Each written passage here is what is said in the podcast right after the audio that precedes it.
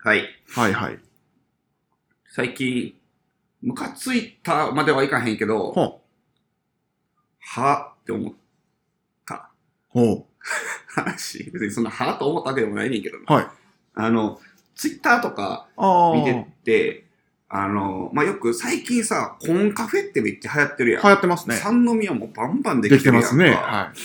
もうこのまま侵食されるんちゃうかみたいなぐらいの勢いでできてて。はあはあはあ、そうですね。はい。よくその女の子とかがツイッターに出てくるわけですよ。はい。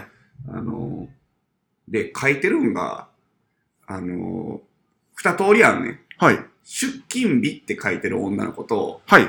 会える日って書いてる子がいいんねや。おー。その俺、会える日になんかムカついて。はいはいはいはい。なんか、お前はどっかのアイドルグループに所属しとるんだ。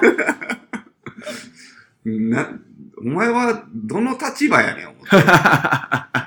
これはなんでこんななんか違和感あんねやろって思ったら、あのー、ちょっと一昔前にさ、はい、歌い手ってのが流行った時期あったやん。ああ、ありましたね。で、あの人らが結婚するときに、はい、一般の方と結婚しますとか言ってた時あったやん。はいはいはいはい。それやと思って。それお前は一般の人ちゃうんか。まあ、あれ、一般の人ってどこまでよっていうのを、例えば芸能人が一般の方っていうのはあります。それがそうやね。そうやね。プロやんだって。はいはいはい。うん。まあ、どう、どうなんやろ。でも芸能人の方、はい、もう一般の人っちゃ一般の人じゃないですか。で、そうなってきたら誰が一般じゃなくなる？政治家？政治家？まああれもプロですわ、ね。芸能人も一応プロでしょ。まあまあまあまあ。うん、僕らもプロじゃないですか。いや、それは職業としてはね。いや、だからその、歌い手さんとかって、はい、飯食ってる人もそれは中にはおるけど、そんなごく一部なわけで。はい、歌い手じゃないやん、もうそもそも飯食い出したら。まあ、歌手やん、それは。そうか、そうですね。そうやろ？はい。素人やん。はい。そんなん言い出したら、そのコンカフェの女の子も、プロっちゃプロなのか？プロですよね。はい。そういうことか。じゃあ納得するわ。だから、どこまでを許せるかですよね。だから、極端に言うと、うん、だから、私は、まあ、一般ピーポーではないですよっていう意識が見え隠れするのがムカつくっていうところになるじゃないですか。いやいや、逆に俺はそのプロ意識がある方がいいと思う。なるほど。個人的には。はい。だから出勤日って書いてほしいね、ある意味。ああ、はいはいはいはい。まあ別にその会える日でもいいと思うね。それは会える日でもいいんか。はい。あのー、要はそのなりきってるわけやからね。はい。アイドルにな。その意識があるかどうかやねんけど、その話をこうお客さんとかにすると、いや、ちゃうんやと。素人感がある方がええんやって言われて、はあはあ、なるほどと。出勤日って書かれたらプロっぽいやろみたいな。まあまあまあ。それそうじゃない方がいいねんって。だから会える日の方がええんやって言われて。なるほど、ね。なるほどってなりました。さよなら。いやいやいやいやいや。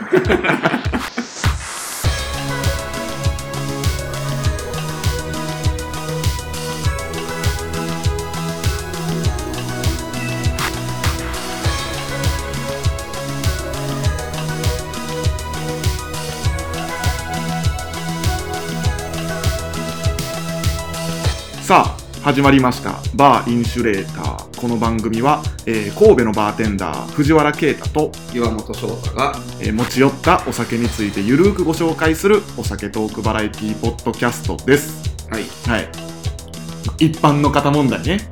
まあまあね、別にそんな僕がとやかく言うことではないんですけどまあ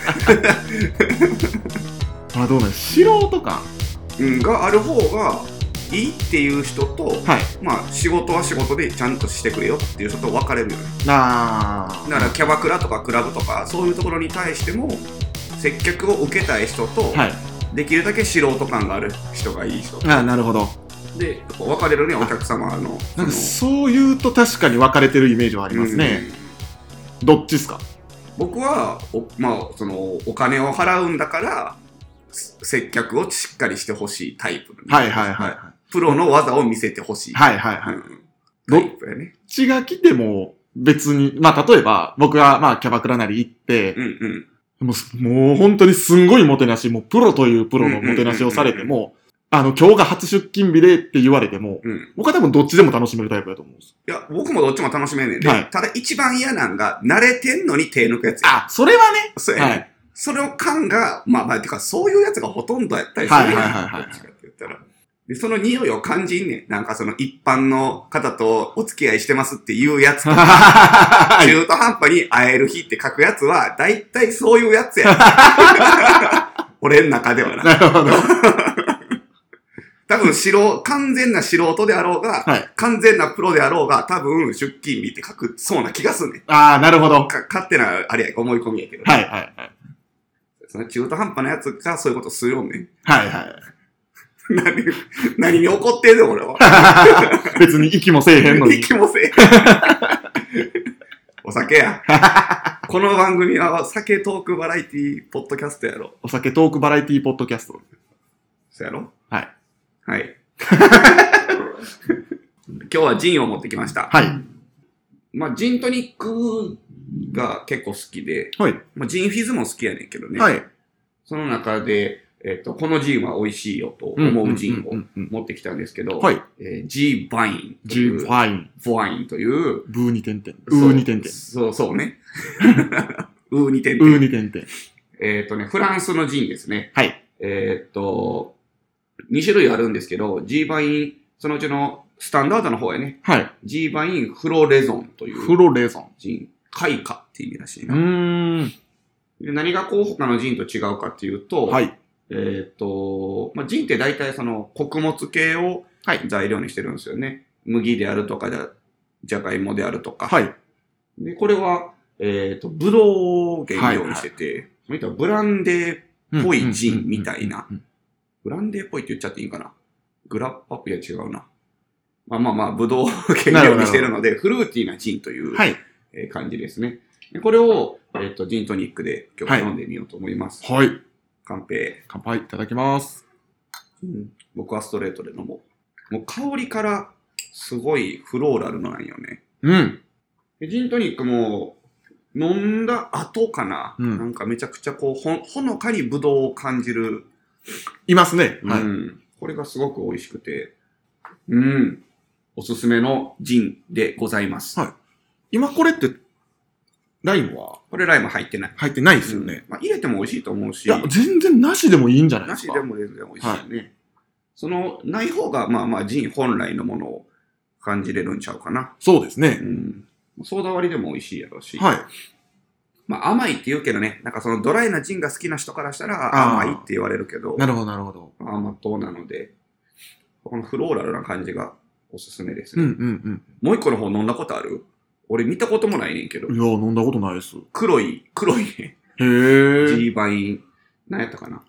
セゾンやったかな。はぁ、あ、はぁはぁはぁ。あんねん、そういうの。これ。ノエゾン。G バインノエゾン。ゾンこんなん見たことないけど。ないっすね。多分こっちの方が高い。そっちは何なんですか？こっちもまあ、ぶどう原料のジンやねんけど、はい。ちょっとスパイシーで、こっちの方がドライらしい。うーん。どういう作り方してるのか知らんけどね。はい。はい。なんか昔は、まあ、ジンってなんか歴史がすごい、はい。いっぱい情報とかもあって、言うことはたくさんあるんですけど。そうですね。まあでもそれは自分で調べてくれ。丸投げ。もう、なんかで、有名な絵とかもあるやん。ジン横丁、ビール横丁とかいう絵知らん？ジン横丁っていう絵が、ほうほうほう、あのー、ジン飲むやつは貧乏人で、ビール飲んでるやつは、こう、貴族ですよ、みたいな、はいはいはいはい、対比の絵があって、その、ジンの絵の方はもう、全員がアルチューみたいな、書かれ方してんねやん。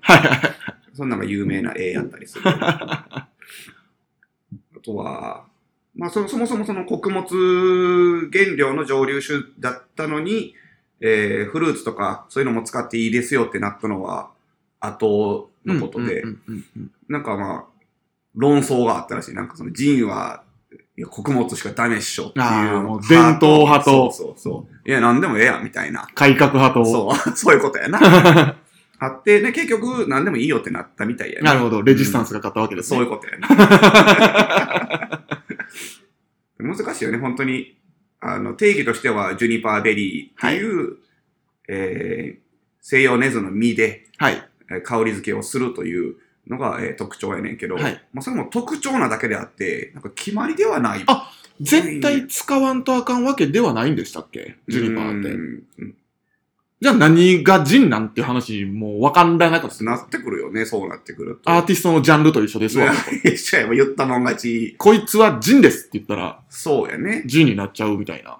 まあまあ、国によって決まってたり決まってなかったりするんやろうけどね。はい、ジンとはこういうもんですという、うんうんうんうん、国ごとに違うんでしょうけど、なんかジ、ジュニパー入ってへんジンもあるそうです。あ、そうなんですね。うん、それなんか、この仕事をしておきながら恥ずかしい話ですけど、ジンは絶対使ってるもんやと思ってました。まあでも きゅうじゅうきゅうパーセント 使ってると思っても、まあまあまあ、うん、いいと思うけどね。きゅうじゅうきゅうてんご ぐらいまでいっていいんちゃうか。おはようございます。おはようございます。おはようございます。大丈夫、大丈夫。あのー、そんなに深く考えんといてな。はいはい、うちの事務所が、はい、注文をファックスでしてくれってうるさいんやんか。知らないですね。これで、でもまあ、お店によったら、あのファックスの機械がないとことか、うん、ちょっとフルナットってあの黒いシャーって出たりするから、あまあ、で今のあなたたちぐらいよりもっと若い世代は ライン とかがあっちの方が楽やから、うんうん、みんなそっちがええって言うから別にその絶対ファックスじゃないとあかんってことはないねんけども、うん、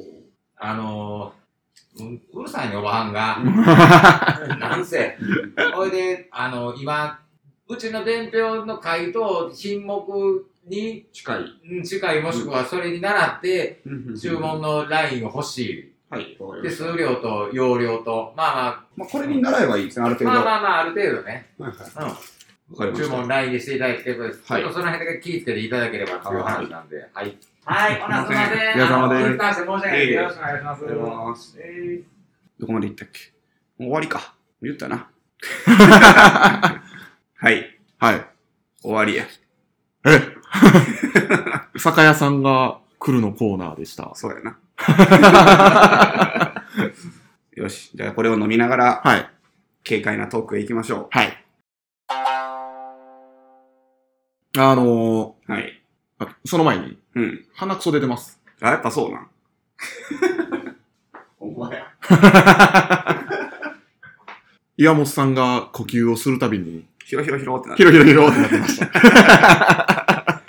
G バインの説明聞きながらそれ見てましたもん。そうだこれがジュニパーベリーか戻ったんか鼻からジュニパーベリー何それ上からマリコみたいな語呂感やったな久しぶりに聞いた上からマリコ上からマリコな。まあそんなことよりですよ。はい。あのーいや、新しいガジェットで最近感動したものが、ガジェットっちゅうかなんちゅうか。うん。ガジェットっていうのは、アプリみたいなことじゃなくて、もっと本体、装置的なところ。なんか装置的な。うん。だから、アップルウォッチとか。ああ、そうですね。そういうことをガジェットっていうね。で、感動したものが、ございまして、うん。電動キックボード。ああ、この場合の話か。はい。うん。確かにあれは、大人のおもちゃやな。いや、本当に、いや、そうで、えー、まあね、ちょっと乗る機会がありまして、うんうんええー、まあ、電動キックボードに乗ったんですけど、はい。あれ、快適ですね。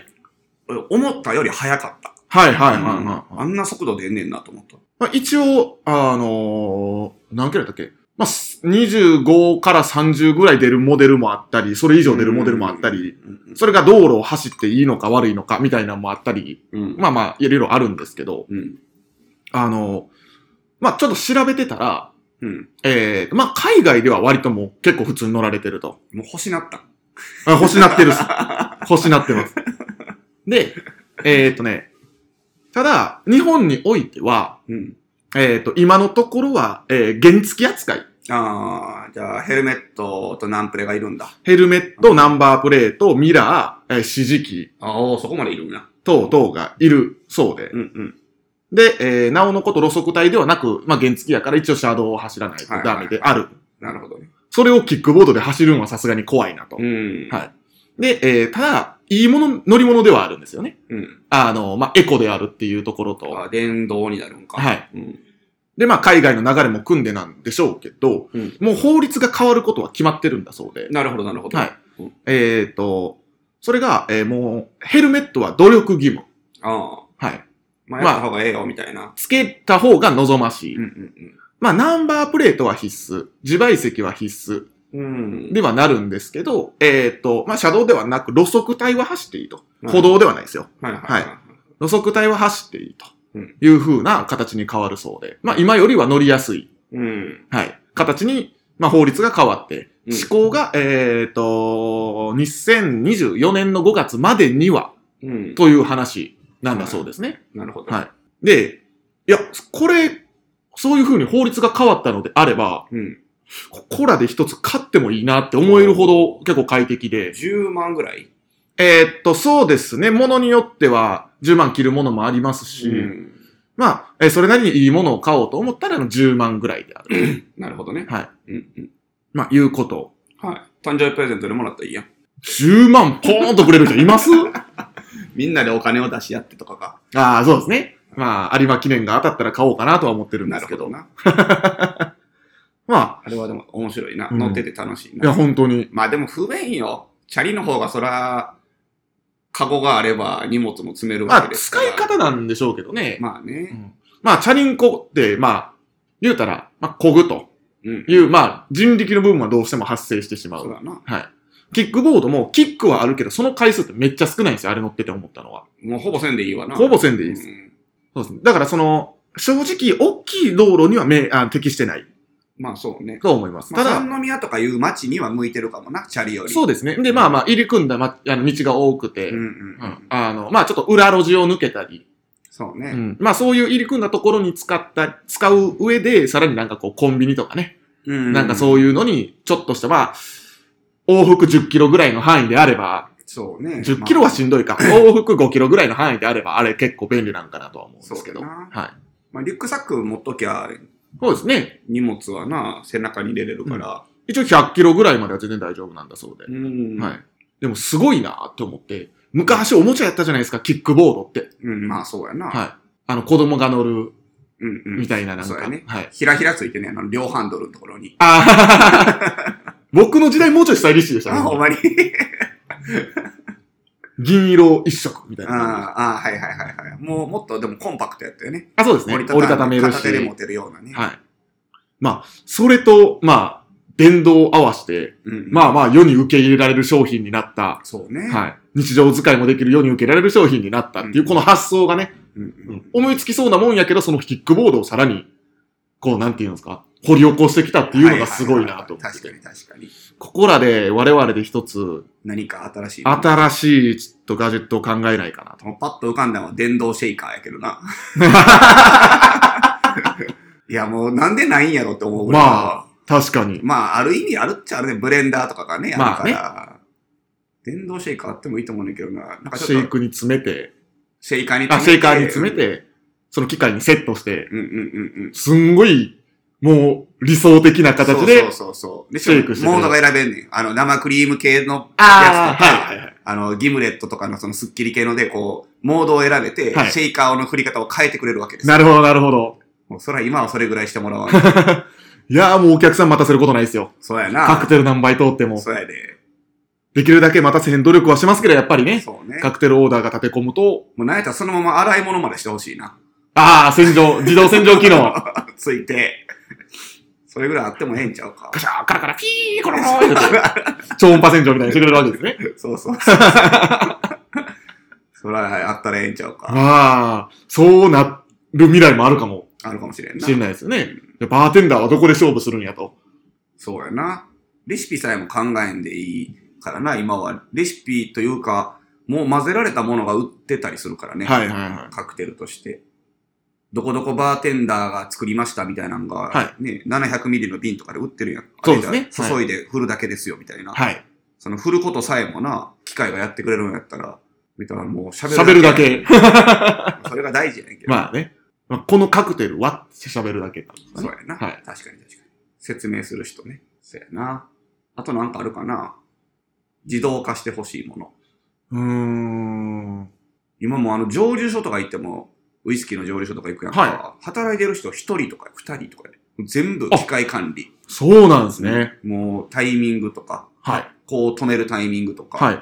その蒸留の、その、ミドルカットとかあるやん。はいはいはいはい、はい。全部機械。へぇこんなパソコンに向かってカチカチしてるね。あ、そうなんですね。だからもう。全部この画面出てんね。この、工程はこの温度に達してこうなったら止めてくださいみたいな、うん、次の工程に進ませてくださいみたいな、そうそうそうそう、もうプロ、プログラムかわからんけどされてるされてる、はい、今日は出勤ふたりだよとか言ってたもん、はいはいはい、あの向こう海外のああ、なるほど。蒸留所やけどね。日本の蒸留所はもっと洋さん働いとんな。なんかイメージあるっすよね。山崎行った時もなんか結構いろいろおるイメージありますもんね。でも実際製造に関わってるのはもっと少ないんかも。あ、なるほど。うん。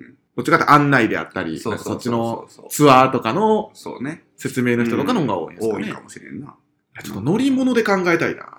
乗り物？いや、キックボード感動したんでなんか乗り物ないかな。まだ、あの、おもちゃ、おもちゃ感覚で残ってる乗り物ってなんかあります？ええー、あの自分の足でこぐ車。足でこぐ車知らん。キコキコ。三輪車みたいに足でこぐ。ああ車の。はいはいはいはいはい。あんなん自動化してもらったら車だった。車ですからね。いやー、キックボードがやっぱ一番すごいんちゃう？あの、ホッピングとかどうすか？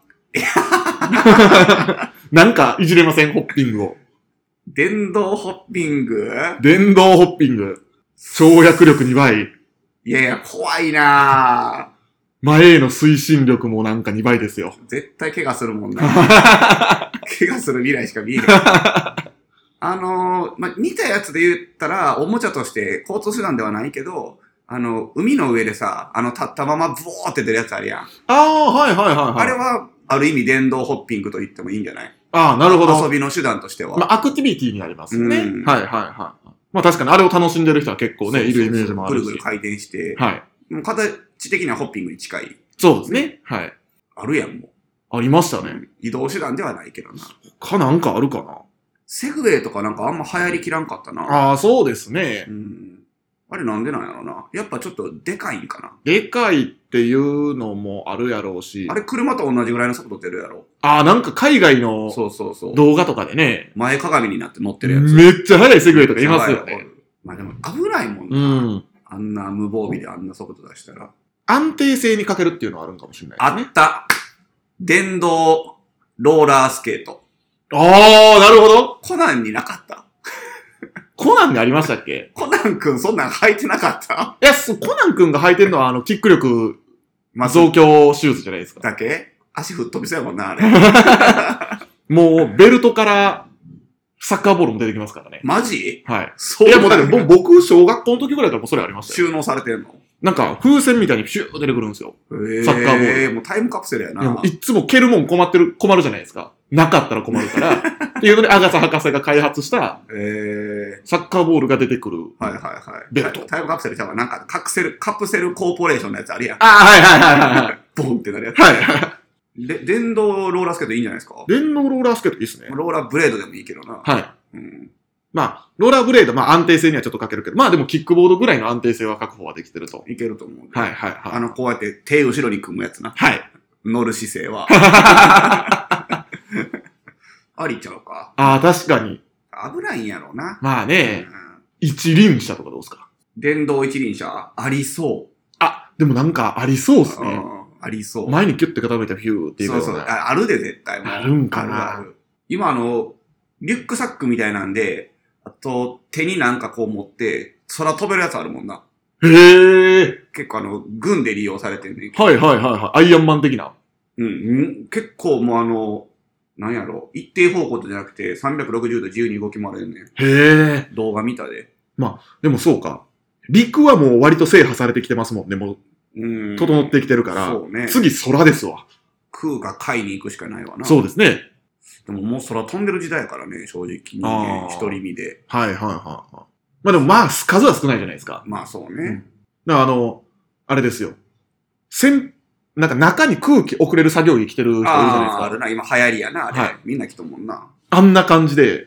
まああれもなんか原始的っちゃ原始的やけど。まあまあまあまあ。今流行ってる。流行ってますよね、結構着てるから。うんうん、あんな感じで推進力があれば、逆方向に風を送って推進力があれば、うんうん。楽なんじゃないですか、人間。徒歩の人用。まあ、あ足がついていけばいいけどな。まあね。向かい風、ちゃうわ。追い風製造機。追い風製造機な。足もつれてこけそうやろ。年齢が。足腰が追いつかへん。そうや、追いつかへんね。それこそ海やったら、うん、別海洋みたいに水辺を走れるあシューズ、もしくはこのなんか水かきみたいな。それはもう浮いたらよくない。飛んだらよくない、それは。水の上を行く必要ないやろ。やっぱ下行かなあかんやろ。ああ、まあそうか、うん。今やったらもうシュノーケル、もしくは、えー、酸素ボンベで、はい、だからダイビングみたいな形が主流よね、うんうんうんうん。あれのダイビング中に持つ水中ビート板みたいなのもあるやん。へー、うん、それはやっぱこのウィーンって出て、その勝手にまっすぐ。はいはいはい。水中ビート板みたいなのはあるな。超小型個人用潜水機。